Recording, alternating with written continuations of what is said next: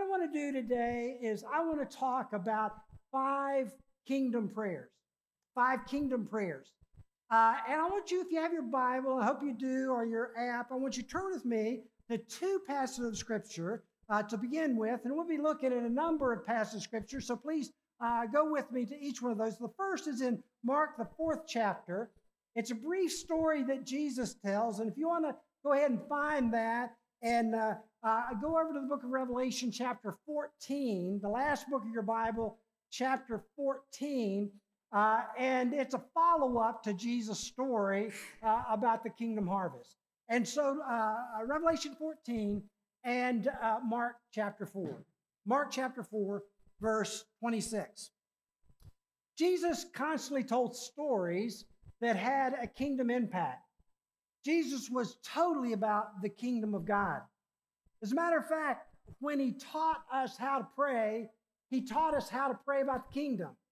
Your kingdom come, your will be done. Remember that? And uh, so this passage of scripture is not surprising that Jesus once again talks about the kingdom. In verse 26 of Mark chapter 4, Jesus says, The kingdom of God is like a farmer who scatters seed on the ground. And night and day, while he's asleep or awake, the seed sprouts and grows, but he doesn't understand how it happens. The earth produces the crops on its own. First, the leaf blade pushes through, then the heads of grain are formed, and finally, the grains ripen. As soon as the grain is ready, the farmer comes and harvests it with a sickle. For the harvest time has come. Everybody say harvest time. Revelation chapter 14 describes the events in the soon future when Jesus returns to this earth. In chapter 14 and verse 15, it says this. I'm sorry, verse 14 says this. Then I saw a white cloud and seated on the cloud was someone like the Son of Man. That's Jesus. And he had a gold crown on his head and a sharp sickle in his hand.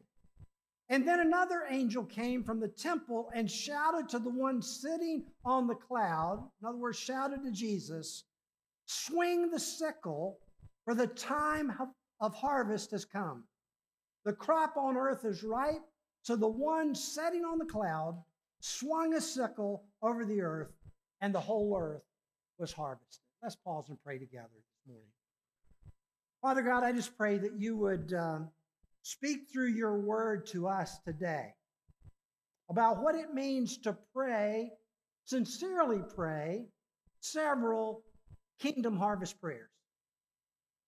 Speak through your word today, deep into our minds and our hearts. In Jesus' name, Amen. Well, I am uh, Neil Wheeler. I'm director of leader care with Waypoint Church Partners. Uh, as director of leader care, I get to hang out with pastors like yours. I got the best job in the world. I get paid to drink coffee and eat lunch with ministers. Now, how much better can it get than that? But that's really just a platform for me to be able to sit and listen and hear stories of pastors hear stories of vision like Andrew has shared with me about uh, where he saw before you are now, what he saw God doing in your midst, or to hear heartache stories from other pastors as they're going through uh, troubling times. But that's what I get to do, just be able to hang out with ministers. I believe that it's so critically important uh, for us to understand that every organization, just like Waypoint, a church, or even our prayer lives, we need to really have mission clarity about what we're trying to accomplish.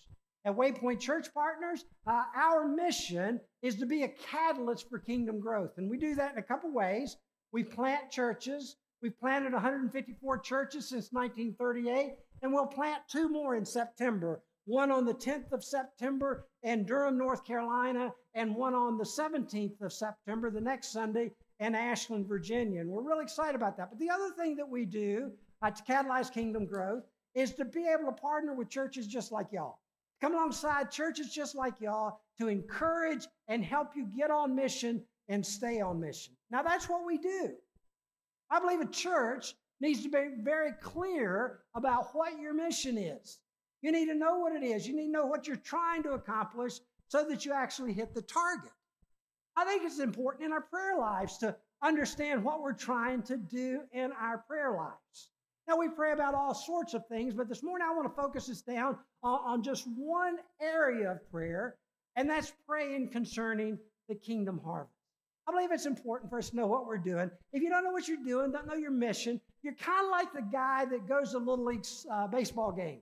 And he walks up in the stands, and he's walking up the stands. He just said, Does anybody know what the score is? And a lady behind him, in a very condescending voice, said, Sir, at this level, we don't keep score. The score is having fun to having fun.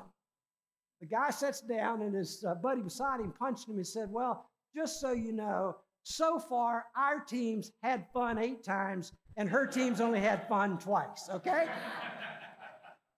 this morning, what I want to do is talk about two things.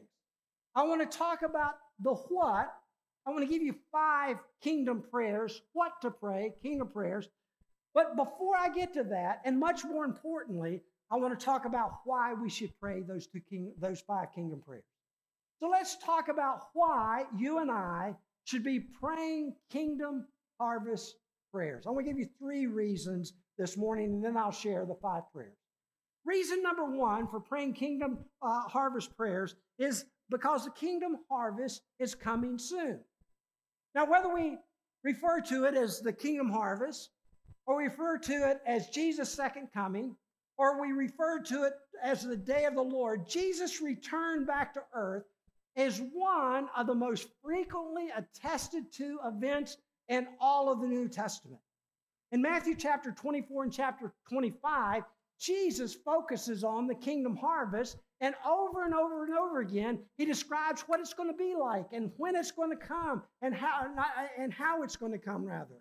He says in Matthew 24 and verse 27 as lightning flashes in the east and shines to the west, so it's going to be when the Son of Man comes.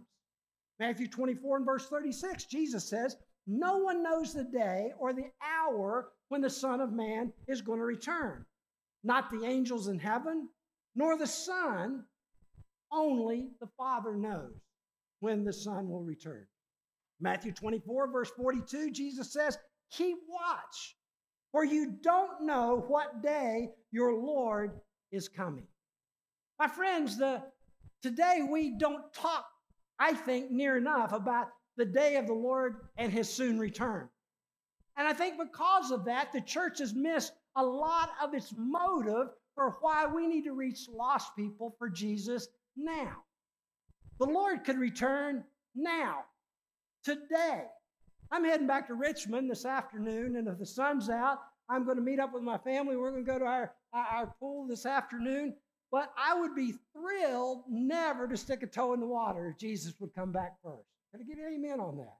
Y'all got a lot of stuff planned, a lot of fun stuff out here, and spent some money on bouncy toys and all that. But it would be wonderful if Jesus came back and you didn't get to use any of them this afternoon. Jesus is going to come back. Jesus is going to come back soon. Can I get an amen on that? The New Testament church was birthed out of the knowledge that Jesus Christ was going to return. Take your Bible, look with me, the history book of the, uh, of the early church, Acts chapter 1. And in Acts chapter 1, Jesus makes, uh, uh, uh, uh gives his uh, disciples a command. And right after that, I want you to notice what happened. In chapter 1 and verse 8 of Acts, it says, But you, Jesus is saying, but you will receive power when the Holy Spirit comes on you. And you will be my witnesses, telling people about me everywhere, first in Jerusalem and throughout Judea, Samaria, and to the very ends of the earth. Watch this. And after saying this, Jesus was taken up into a cloud while they were watching and they could no longer see him. And they strained to see him rising into heaven. And as they did that, two white robed men suddenly stood among them. And they said, Men of Galilee, why are you standing here staring into heaven? Jesus has been taken from you into heaven, but someday he will return from heaven in the same way you saw him go. The New Testament church was birthed out of uh, the knowledge that Jesus was going to return. But if you turn with me to the book of First Thessalonians, what just happens to be the first book of the New Testament to be written, very early on, the Apostle Paul writes to a church uh, that's under persecution, and he says, I want you to know about the uh, coming of, uh, of Jesus. It says in chapter 4 of First Thessalonians, verse 16, For the Lord himself will come down from heaven, commanding shout, with the voice of the archangel, and with the trumpet call of God. First, the believers who have died will rise from their graves, and then together we with them who are still alive and remain on the earth will be caught up in the clouds to meet the Lord in the air. And then we will be with the Lord forever. So encourage each other these words. The early church, it seemed like the only thing they ever talked about, the one thing on their mind was the fact that Jesus Christ was coming back soon. They believed it so much, apparently, in the church, especially in Thessalonica, that a lot of people were quitting their jobs. Makes sense. If Jesus is coming back like today, why do I need to work anymore? That was so much the case in the, the latter part of the little letter, Second Thessalonians. Paul writes very practically, and he said, "Look, if a person won't eat, uh, won't work, they shouldn't eat, and so get back to work." Jesus, uh, the Apostle Paul, was saying. The New Testament church believed with all of their heart that Jesus Christ was returning soon. Did you realize the last words of the Bible that Jesus ever speaks are about his soon return? It's found in the last book of the Bible, uh, chapter 22 of Revelation, and uh, the next to the last verse of your Bible. It says there, He who is faithful, the faithful witness, that is Jesus, to all of these things that have been written to you, says, I am coming soon. My friends, you and I need to pray kingdom harvest prayers, number one, because Jesus Christ is coming soon. Be aware of that. Know that. Think of it regularly. Talk about Jesus' return and his soon return on a regular basis. But there's a second reason why we need to pray kingdom prayers, and that is because, next slide, most people aren't ready for the kingdom harvest.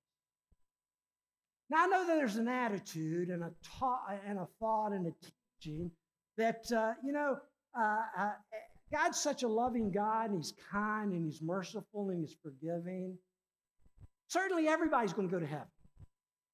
There's no way that a God of compassion and love would dare send anybody to hell. In fact, I don't even think that hell is uh, a real place. So many people believe that today, but that's not what Jesus says at all. Will you turn with me to the book of Matthew and the Sermon on the Mount, chapter 7 of Matthew? And I want you to read this startling uh, statement that Jesus makes about individuals who choose to go to heaven and individuals who choose to go to hell. Matthew chapter 7, verse 13 says, You can enter God's kingdom only through the narrow gate. Everybody say only. Only. In other words, there's not all kinds of roads to heaven. There's one road. There's only one road. You can enter God's kingdom only through the narrow gate. For the highway to hell is broad, and its gate is wide for the many, watch that, many who choose that way. But the gateway to life is very narrow, and the road very difficult, and only a few people ever find it. Hear the words of Jesus, Matthew 24 and verse 30. Jesus says, The Son of Man will appear in the heavens, and there will be great, listen to this, great mourning among all the peoples of the earth as they see the Son of Man coming on the clouds of heaven with, a, with great power and glory.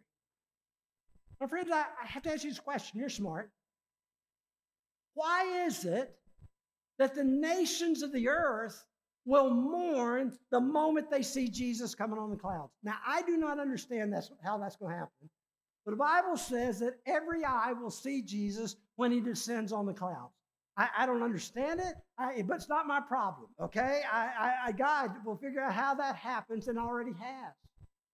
But the Bible says that Jesus says on that day, there will be huge amounts of people mourning, not rejoicing, mourning when they see the Son of Man coming. Why is that? First, Second Thessalonians chapter 1 gives us the answer to that. In Second Thessalonians, Paul is writing to a church who is persecuted, who actually had members die, uh, be executed for uh, their, uh, their faith. And uh, Paul writes in First, Second Thessalonians chapter 1 and verse 7. Listen to this.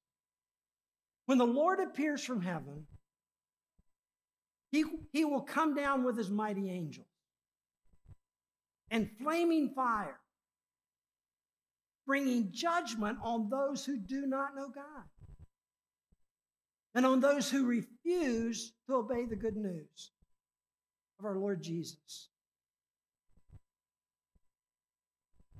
And they will be punished with eternal destruction, forever separated from the Lord and from his glorious power.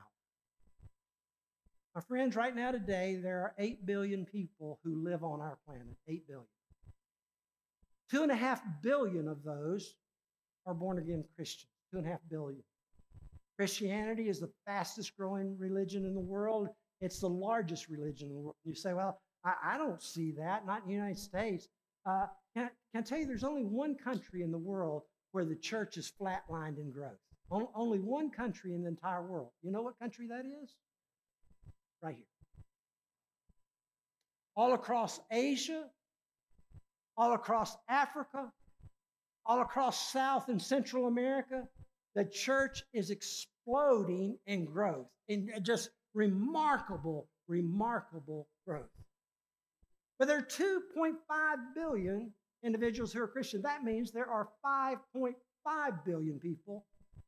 5.5 billion with a capital B, billion people who do not know Jesus as Savior and Lord. 107 people die every single moment, every single minute in our world. During this 30 minute talk, 3,200 people will die. And before you eat lunch tomorrow, 154,000 people will breathe their last breath. And according to Jesus, most of them will step into eternity without knowing Jesus Christ as Savior and Lord of their life. My friends, we need to pray, pray kingdom harvest prayers because most people are not ready for Jesus. There's one last reason, very, very quickly, and that is we should pray kingdom harvest prayers because we all have a kingdom harvest duty. You know what that is? To take as many people to heaven with us as possible. Jesus tells you tells us Matthew chapter 28 that our job is to go in all the world and make disciples. And your world isn't Timbuktu, it's your neighborhood. Go into, into your neighborhood and share Jesus Christ with people. Let me give you five kingdom prayers. You can jot them down if you like to. Five kingdom prayers that uh, will change not just your life, but will change the environment of the people around you and will draw people closer to the foot of. Prayer number one pray that God would deploy kingdom workers right here in this place and from this place that God would deploy kingdom workers right here in this place and out of this place. Jesus says in Matthew chapter 10, verse 2, do you realize there's only one time that Jesus gives a prayer request in all the Bible? This is it. It's the only time Jesus ever said, hey, y'all pray for this, all right? Listen to what he says. He says, the harvest is great, but the workers are, are few. So pray the Lord of the harvest to send more workers into his, his harvest field at Waypoint Church Partners, we are asked all the time uh, to, to uh, uh, by, by churches, church leaders, how, how can we uh, help our church grow? Can you just tell us what to do to make our church grow? And uh, uh, quite frankly, I can tell you, there are two huge things that most churches do not have that y'all do have, okay? Can I tell you that? Number one, for a church to grow, You have to have a strong sense that the Lord is present when you gather together. I love your prayers. I love your worship songs. I love what you did together, eh, eh, what you've done together. You know why? Because all of that invokes the presence of the Lord here.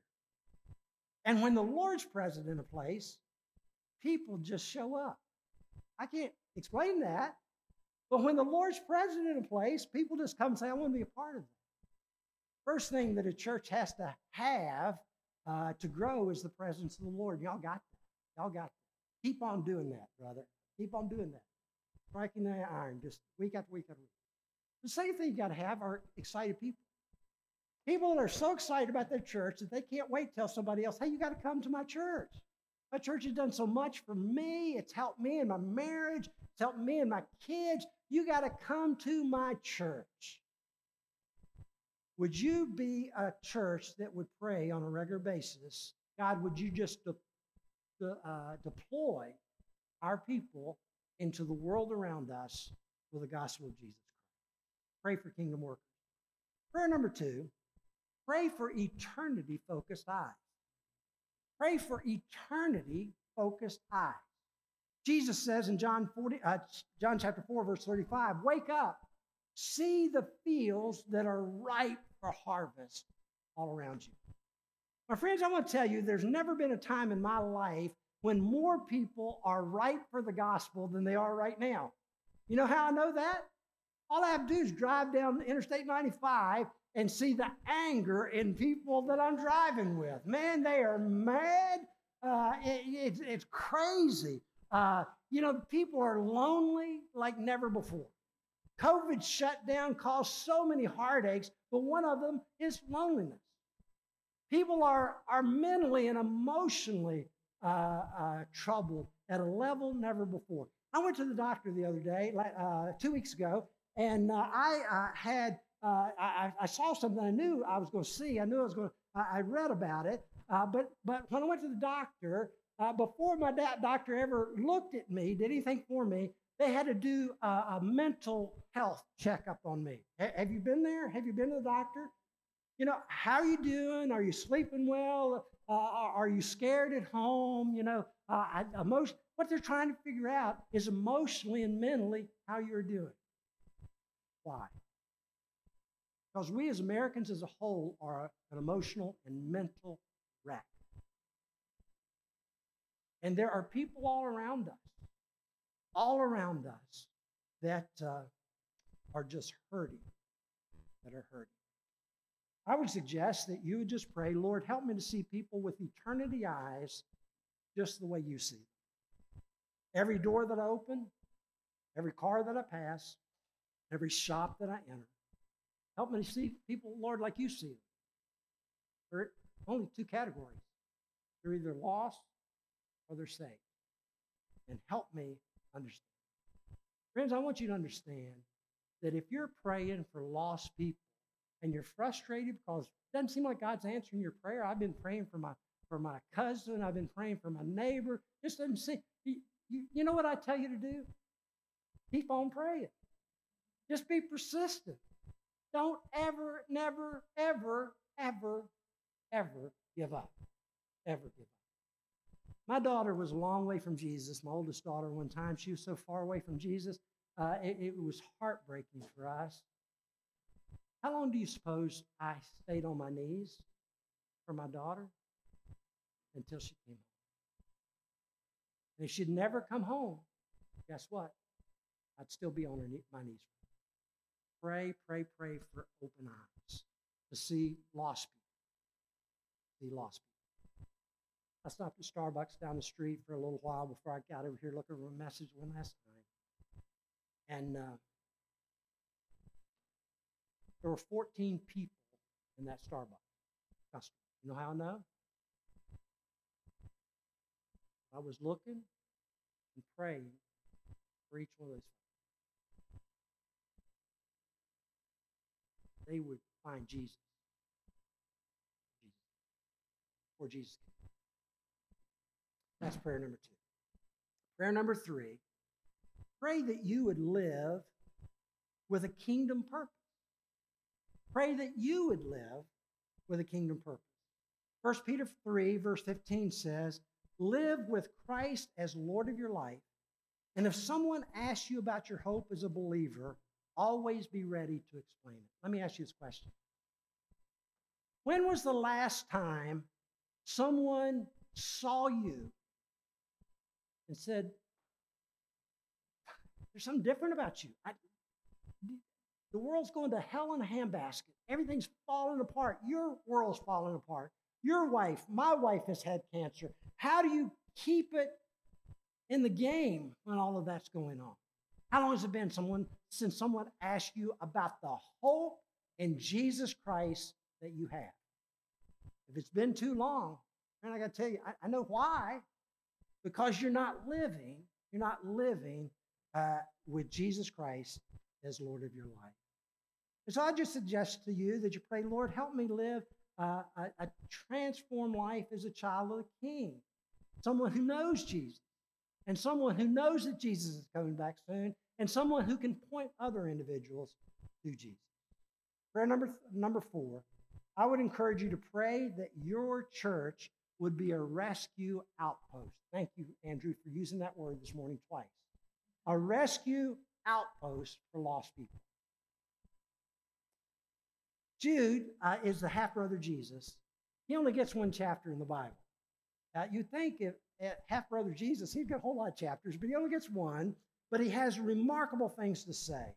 In verse 23, Jude says, Rescue lost people by snatching them from the flames of judgment.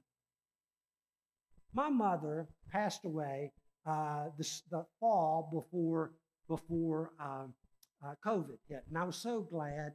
Mom was in an assisted living center in Salem, Virginia, and I would see her uh, about every two weeks. My job had allowed me to be able to make trips down uh, to meet up with pastors, and I would see her about every two weeks. Uh, the day before she died, and her death came kind of not unexpectedly. Uh, the day before she died, I was in Salem, uh, and I was going to take her to the doctor. And mom had not; she had dementia, and she had not known me for for three years. I would go visit my mom, sit and talk with her, and then leave and go out in the parking lot and cry. I mean, cry. Uh, and uh, uh, before I could get my act together to drive on down the road. And uh, but that day, uh, when I went in, Mom was sitting at this at her lunch table, and one of her aides that had been her aide for a long, long time was sitting there helping Mom eat. And uh, mom was eating. By the way, my mom, when she had dementia, she ate stuff that she never would have eaten before that. I mean, all kinds of food she ate. But anyway, she was eating, and the aide was helping her. And she turned to her aide. She didn't even notice me. She turned to her aide and she said, Did I, did I tell you my mother and father came to see me the other day? Uh, no, that my father came, uh, that my family came to see me the other day. That's what she said.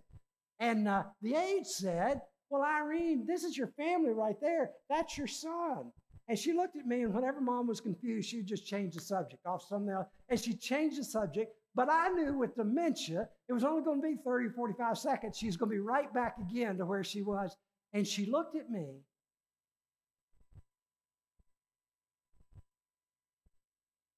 And she said, Son, and she did not call me that in three years. Son, did I tell you my mother and father came to see me last night? No, ma'am. What did they say? They said they're coming to take me home.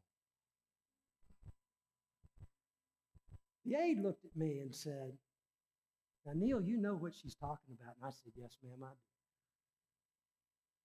Took her to the doctor that afternoon, and the doctor said, your mom seems fine. Her heart seems like it's getting a little worse, but I don't see her death as being imminent.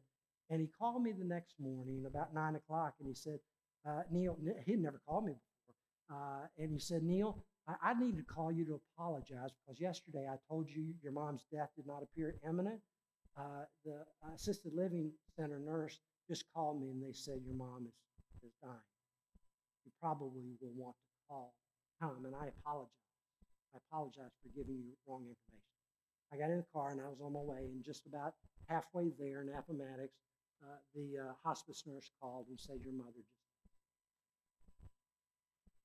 My mother in law, several years ago, several years before that, passed away in a, a nursing home in, uh, in Martinsville, Virginia. And she uh, was a believer in the Lord. Uh, and we sat all day long listening to every uh, Bill Gaither song known to man. She loved the Gaithers. And for half the crowd, you don't have a clue who uh, Bill Gaither is, okay? But we, we wouldn't have all this cool music today if it were not for Bill Gaither. I guarantee you that.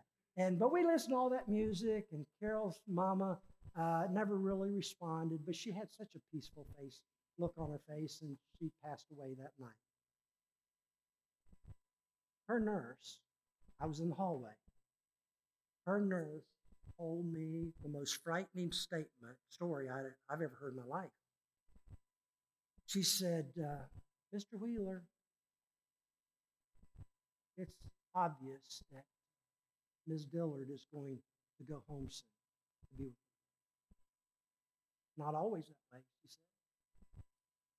She said, I was here one night with an old grumpy man who hated everybody, it seemed like. And every time a minister would come to visit him, uh, he would cuss the minister out and throw him out of his room. I don't believe nothing about that. Jesus, I don't believe uh, nothing about it. I don't want to hear anything about that. But she said, the night that he died, he screamed over and over. Somebody put out fire. Please. Deep.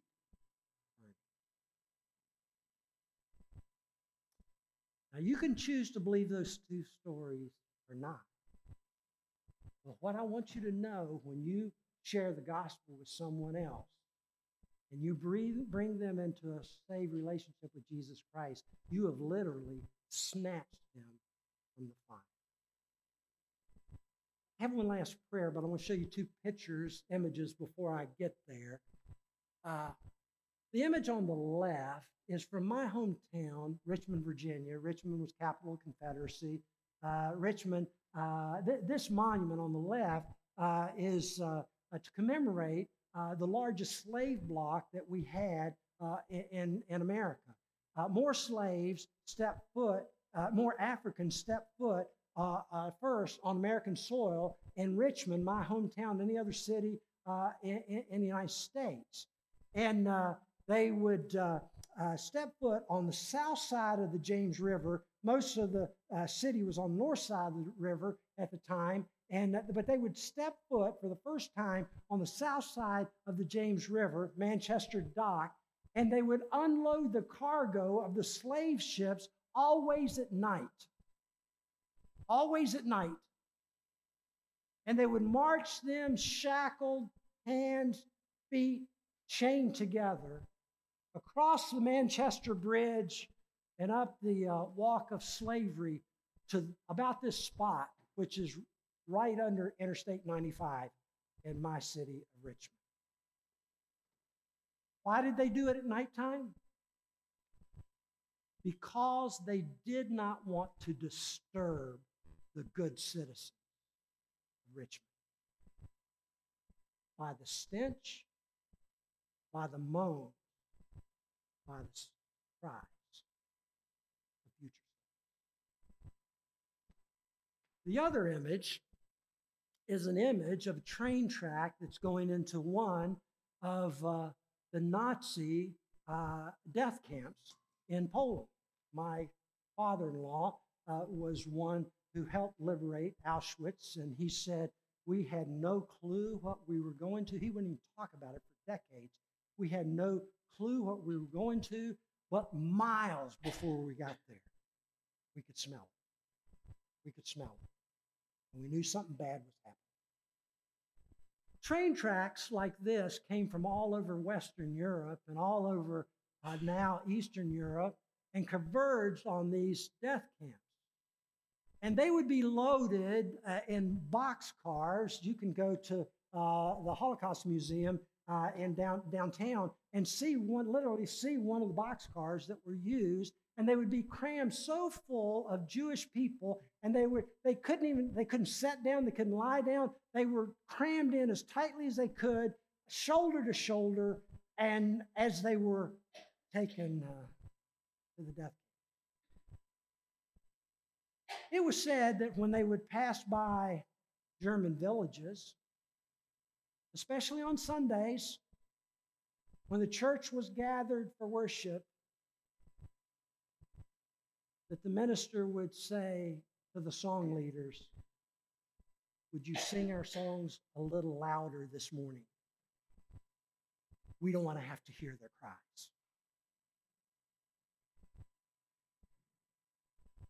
Our friends all around us, there are people that are crying out, crying out, crying out to know Jesus, Savior and Lord. Be an outpost church. One last prayer, very quickly, and we're done. Did you know the last prayer in your Bible? You know what that? You know what that is? Just after the last verse of your Bible, just after Jesus says, I'm coming soon. Briefest, shortest prayer in the Bible. Stand with me, and we're going to pray this prayer together. Stand with me. Close.